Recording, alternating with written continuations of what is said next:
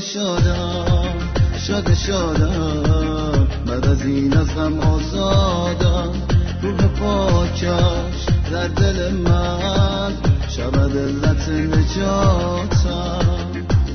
مومنان جمع شوید به رقص و شادی. بر جهان قدم نهاد روح آزادی. او به تن نمود و شکل ما شد ایسا آمد ایسا آمد گره باشد ایسا آمد آمد گره باشد شاد شادم شاد شادم. بعد از این از غم آزادم. روح پاکش در دل من. شود علت نجاتم. کلم جان گرفت میان ما شد. ایسا آن مهربان خود خدا شد وعده پدر چنین بود بهر انسان. راه و راستی و حقیقت شود آسان. راه و راستی و حقیقت شود آسان. شاد شادم شاد شادم. بعد از این از هم آزادم. روح پاکش در دل من. شود علت نجاتم به دل ببر زبانت اعتراف کن. امانوئیل خدا با ماست رو صدا کن. بعد از آن روح پاکش در دل توست امانوئیل خدا با ما صاحب توست امانوئیل خدا با ما صاحب توست شاد شادم شاد شادم. بعد از این از غم آزادم. روح پاکش در دل من شود علت نجاتم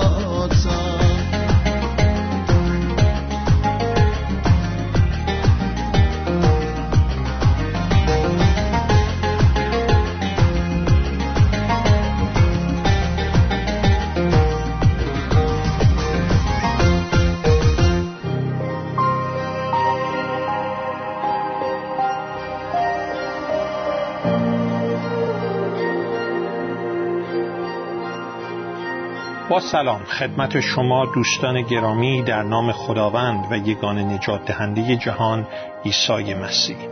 مثل همیشه پدر آسمانی رو شکر سپاس میگم که باز می‌توانیم به مطالعه کلام خدا بریم به این چشمه آب گوارای الهی بریم با مطالعه آیه به آیه اون از آن نوشیده قوت و اون برکت روحانی درونی رو که بهش نیازمند هستیم رو دریافت بکنیم و یاد بگیریم که چگونه نام خداوند عیسی مسیح رو در زندگیمون جلال بدیم.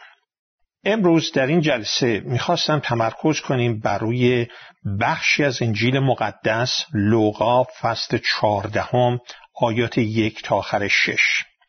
باز هم مثل همیشه در اینجا مانند قسمت های دیگر کلام خدا شما هم حکمت الهی و هم رحمت خداوند عیسی مسیح رو می‌بینید و نیز اقتدار الهی او رو می‌بینید.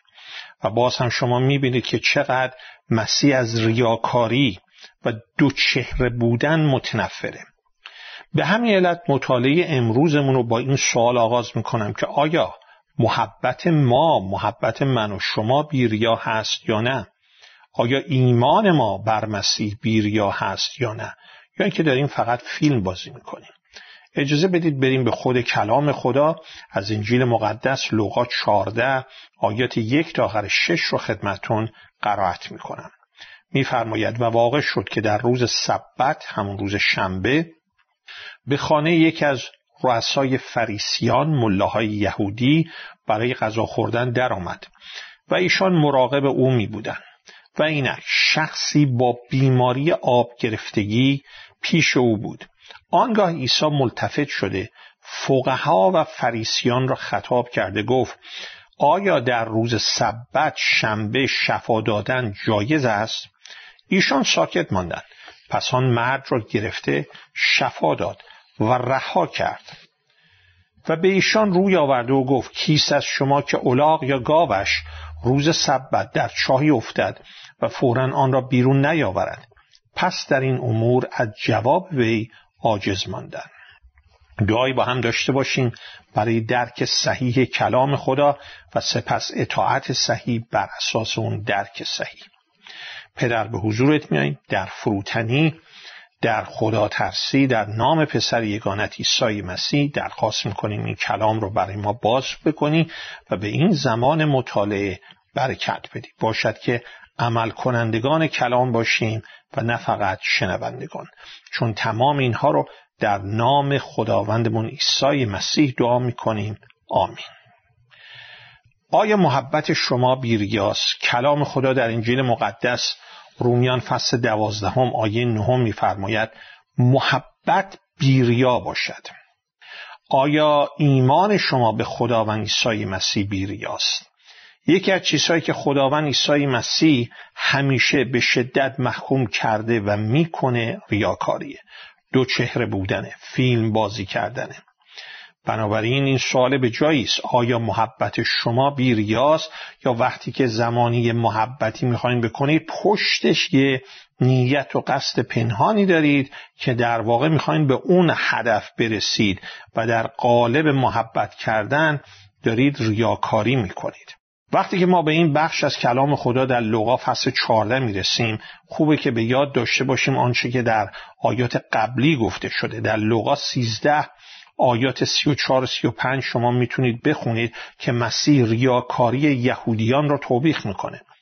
ولی اونها مثل برخی از ما که وقتی توبیخ میشن به همون بر می‌خوره به جای که توبه کنن بهشون برخورد و به فکر انتقامجویی و تلافی کردن افتادن مثل برخی از ما. و میآیند و دامی برای مسیح میچینن که در آیات امروز که خدمتتون خوندم شما می‌بینید. به خصوص شما در اناجیل می‌خوانید که مسیح با یک گروه خاص از ملایان یهودی به نام فریسیان دائما برخورد داشت. با اونها به خون مسیح تشنه بودند. فریسیان که بودند یکی از چهار تا فرقه های مله های یهودی بودند در قرن اول میلادی که در دوران ما بین عهد عتیق و عهد جدید به وجود آمده بودند و بر ضد نفوذ فرهنگی یونان و روم بر فرهنگ یهودی مبارزه می‌کردند اسم خودشون رو گذاشته بودن فریسی چون در عبری فریسی یعنی جدا شده.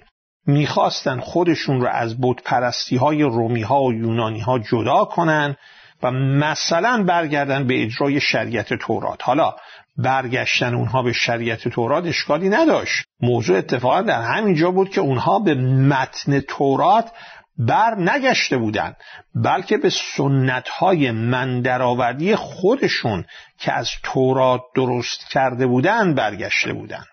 سنت های مندرآوردی که امروزه هم در بین مسیحیان وجود داره.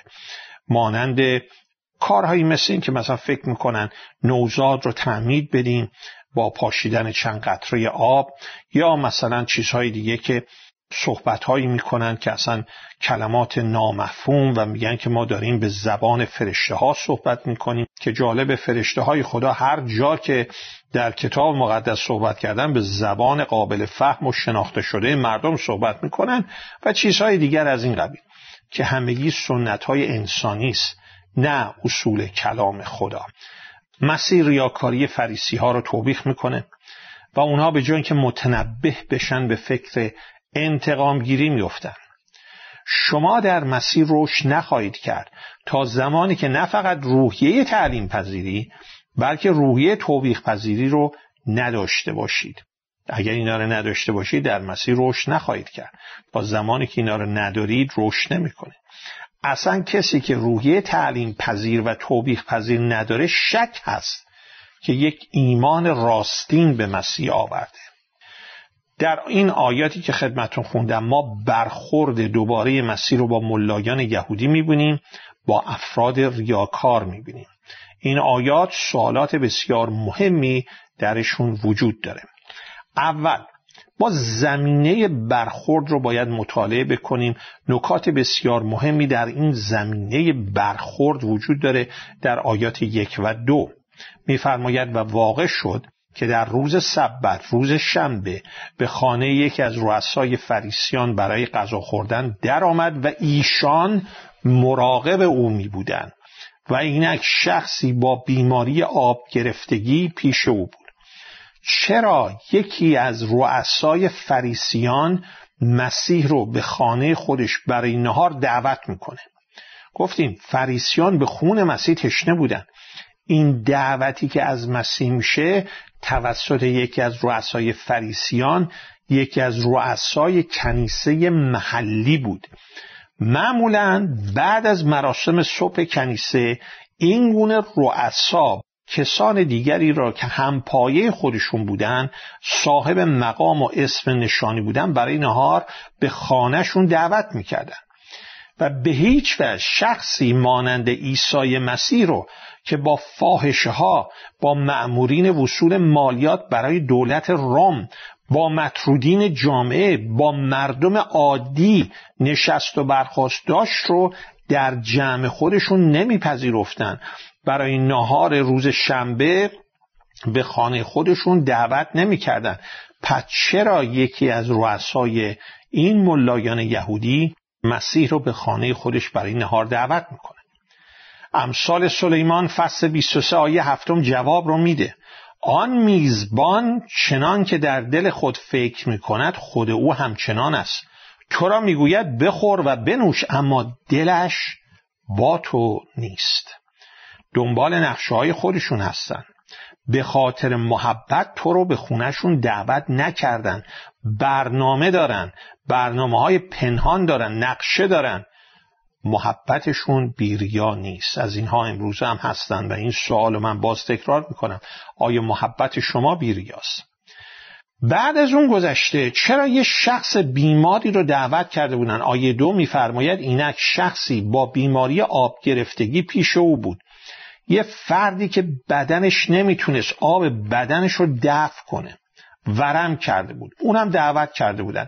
و جاش رو می‌ذارن درست مقابل مسیح. چرا؟ ملایان یهودی در مورد این گونه بیماران دیدگاهشون این بود که اینا حتما گناه کردن و مورد غضب خدا هستند و به این علت مریض شدن این دیدگاه برخی گروه های ناسالم مسیحی هم هست که میگن اگر سالم نیستی شفا پیدا نمی کنی حتما یه گناه مخفی تو زندگیت هست و معتقدن که همه بیماری ها از شیطانن میگن خدا نمی‌خواد ایماندارانش کج و موج باشن. این دقیقا گفته یکی از رهبران این گروه های کاذب بود که خود من شنیده بودم. خدا نمی‌خواد ایماندارانش کج و موج باشن. مثل طرز فکر این مله یهودی ملایان یهودی هم این گونه افراد بیمار را نجس می‌دونستند ملایان یهودی هرگز چنین فردی رو برای نهار روز شنبه به خونهشون دعوت نمی‌کردن. چرا این کار کردن؟ خوب روش فکر کنید. مله های یهودی می‌دونستن که وقتی مسیح با یه فردی روبرو میشه که در درد مسیح نمی‌تونه بی و بی تفاوت باشه. حتما کمکش می‌کنه. حتما شفاش میده. و اینها می‌خواستن یه جوری انتقام توبیخای مسیح و حملات مسیح به خودشون رو از او بگیرن. پس میان و یک دامی به خیال خودشون برای مسیح میچینن. آیه یکم میفرماید ایشان مراقب او بودند. چرا؟ مزمور سی هفتم آیه سی و دو جواب رو میده. شریر برای صالح کمی می‌کند و قصد قتل وی دارد. دامی برای مسیح چیده بودن؟ پیش خودشون فکر می‌کردن. خب اگر مسیح این فرد شفا بده می‌تونیم محکومش کنیم.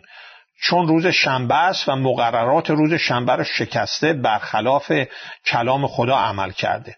بنابراین این شخص از خدا نیست معجزاتی هم که می‌کنه از شیطانه و به اصطلاح در مقابل مردم بی اعتبارش می‌کنه. در حالی که هیچ گونه آیه‌ای در تورات در منع خدمت کردن شفا دادن در روز سبت روز شنبه وجود نداره. ولی این جزء سنت های مندرآوردی این ملاهای یهودی بود. حالا اگرم این فرد شفا نده ملاهای یهودی اینجوری فکر می‌کردن که باز می‌تونیم بهش حمله کنیم. به مردم میگیم بعدا که ببینید مسیح رو ما به خونمون دعوت کردیم بهش نهارم دادیم. این بیچاره هم که مریض بود دعوت کردیم که مسیح شفاش بده. ولی ببینید مسیح این کار نکرد. ببینید این مسیح هم دلش برای شما نسوخته. دنبالش نرید. این نقششون بود. دقیقا کاری که امروزه هم انجام میشه. وقتی خادمین امین کلیسای مسیح رو بعضی ها به خونشون دعوت می‌کنن ولی برنامه دارن نقشه دارن. محبتشون بیریا نیست. بعد به دنبال یه چیزی میگردن حالا شده حتی ساختگی باشه. دروغ هم باشه از خودشون در میارن که بتونن از اون خادم مسیح بدگویی کنن.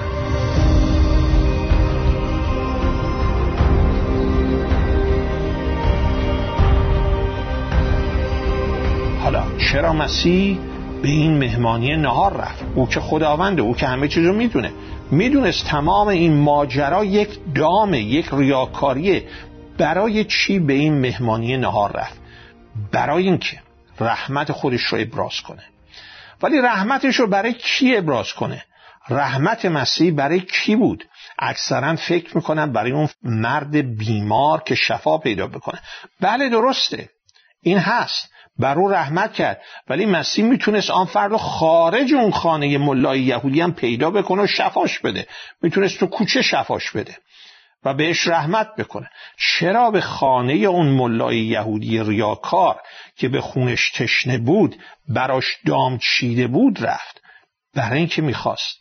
حتی به اون ملای فریسی و همقطارانش رحمت کنه. مجده نجات آسمانی رو به آنها تعلیم بده. رحمت خودش رو بر کسانی که لیاقتش رو نداشتند جاری بکنه و در واقع هیچ کدوم از ما لیاقت رحمت مسیح رو نداریم جالب مسیح می‌خواست رحمتش رو بر اونها جاری کنه ولی طرز فکر آن مله یهودی بود که مسیح دیو زده است از طرف شیطانه. شما محبت مسیح رو به برخی ابراز می‌کنید محبت می‌کنید. تشکر که نمی‌کنن هیچی تازه میان هزار تا تهمت دروغ هم به شما میبندن و طلبکارم هستن. بعد تو آیات سه تا آخر شش ما سکوت این ریاکاران رو می‌بینیم. در مقابل معجزه و سؤال مسیح. آنگاه عیسی ملتفت شده. فقها و فریسیان را خطاب کرده گفت آیا در روز سبت شفا دادن جایز است؟ ایشان ساکت ماندند. پس آن مرد را گرفته شفا داد و رها کرد. به ایشان روی آورده و گفت کیست از شما که الاغ یا گاوش روز سبت در چای افتد و فورا آن را بیرون نیاورد؟ پس در این امر از جواب وی عاجز ماندند مسیح از این فقها ملایان یهودی عالمین الهیات یک سوال بسیار بسیار بسیار ساده می‌پرسه. آیا در روز سبت روز شنبه شفا دادن جایز هست یا نه؟ ولی اونها نمی‌دونستن چی جواب بدن. چرا؟ چون اگه می‌گفتن هست که در واقع هم بود.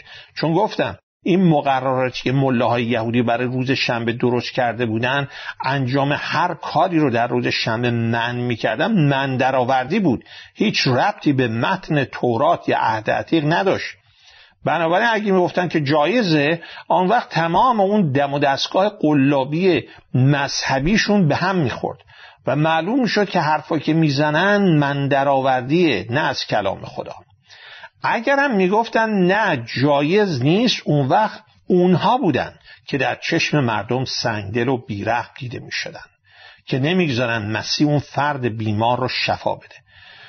اون فقها و ملایان انتظار این سوال رو از مسیح نداشتن برای همین آیه چهار ایشان ساکت ماندن. حالا دقت کنید به واکنش مسیح. پس مسیح آن مرد رو گرفته شفا داد و رها کرد. دقت کنید. به طرز شفا دادن مسیح. میشه احساس خشم مسیح رو به خاطر ریاکاری و سنگدلی این مله ها لمس کرد. اومدن از یه آدم مریض به عنوان تومه برای محکوم کردن مسیح سو استفاده می‌کنن. اون مرد مریض رو مله های یهودی نجس و ناپاک می‌دونستن ولی مسیح میاد دستان خودش رو بر روی همون فرد می‌گذاره. او رو می‌گیره با یک فرمان یک فرمان. آنی شفاش میده. نه مثل شفاهای قلابی امروزی که مثلا طرف هزار جور کش قوس میره. تا بتونه کاری بکنه تازه در آخرم هیچ کاری نمی‌تونه بکنه. تقصیر رو میندازن گردن فرد مریض.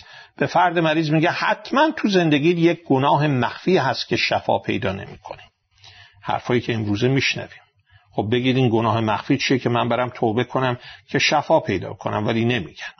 بعد می‌خونیم که اون فرد رو رها کرد و به خانهش فرستاد. چرا اون فرد رو به خانهش فرستاد؟ چون دیگه در خانه اون ملای یهودی برای اون فرد شفا یافته خوش آمدی وجود نداشت.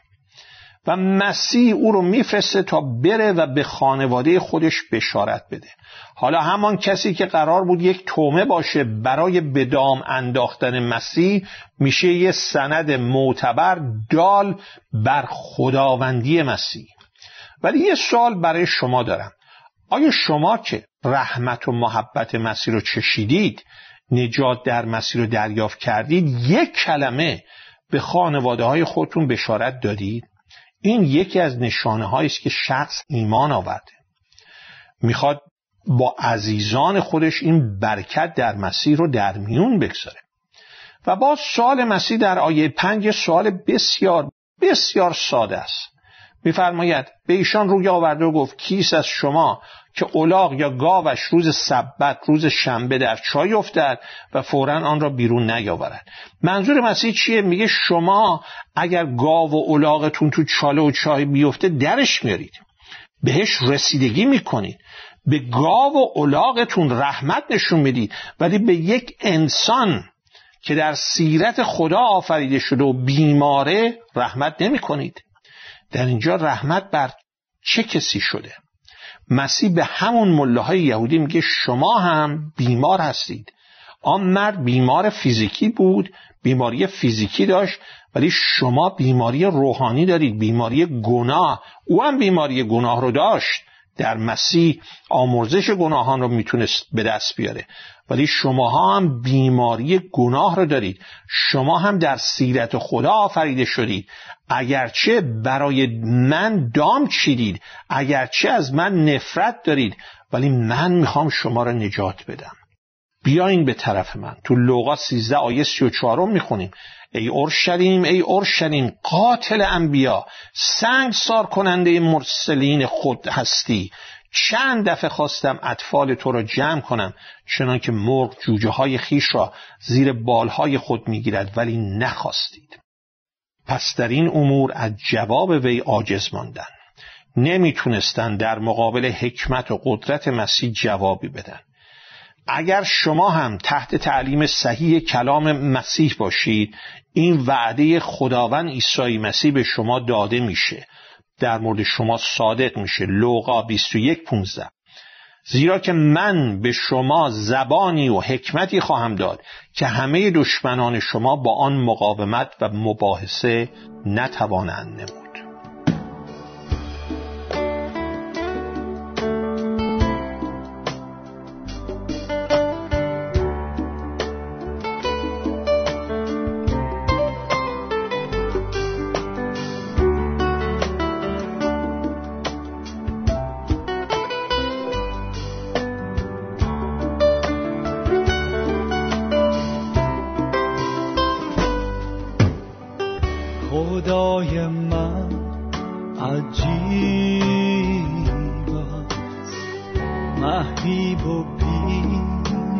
تی